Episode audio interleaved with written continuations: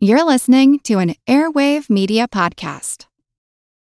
When you need mealtime inspiration, it's worth shopping Kroger, where you'll find over 30,000 mouthwatering choices that excite your inner foodie. And no matter what tasty choice you make, you'll enjoy our everyday low prices, plus extra ways to save, like digital coupons worth over $600 each week. You can also save up to $1 off per gallon at the pump with fuel points. More savings and more inspiring flavors make shopping Kroger worth it every time. Kroger, fresh for everyone. Fuel restrictions apply.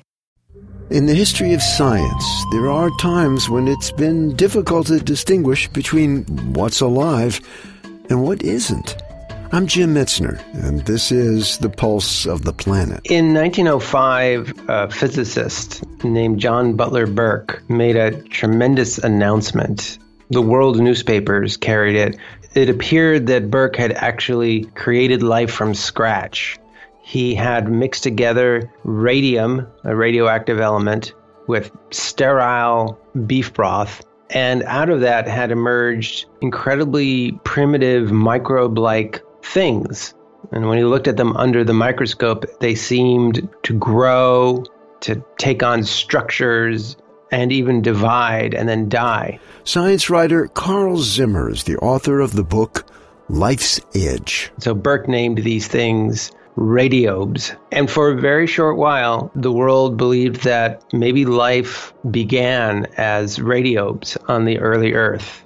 We don't remember John Butler Burke today because it didn't take very long before other scientists figured out that what he was looking at were just chemical contaminants in his experiment. But he went on throughout his whole life until he died in 1946, believing that he had really found the fundamental nature of life. And I love the story of radiobes because I think it gets across just how powerful this question of what is life and also how dangerous it can be to try to answer it. Because we can be fooled by mirages. Because when you get to the borderland between the living and the non living, it's very hard to tell what you're looking at. Our thanks to Carl Zimmer. More stories on the nature of life in future programs.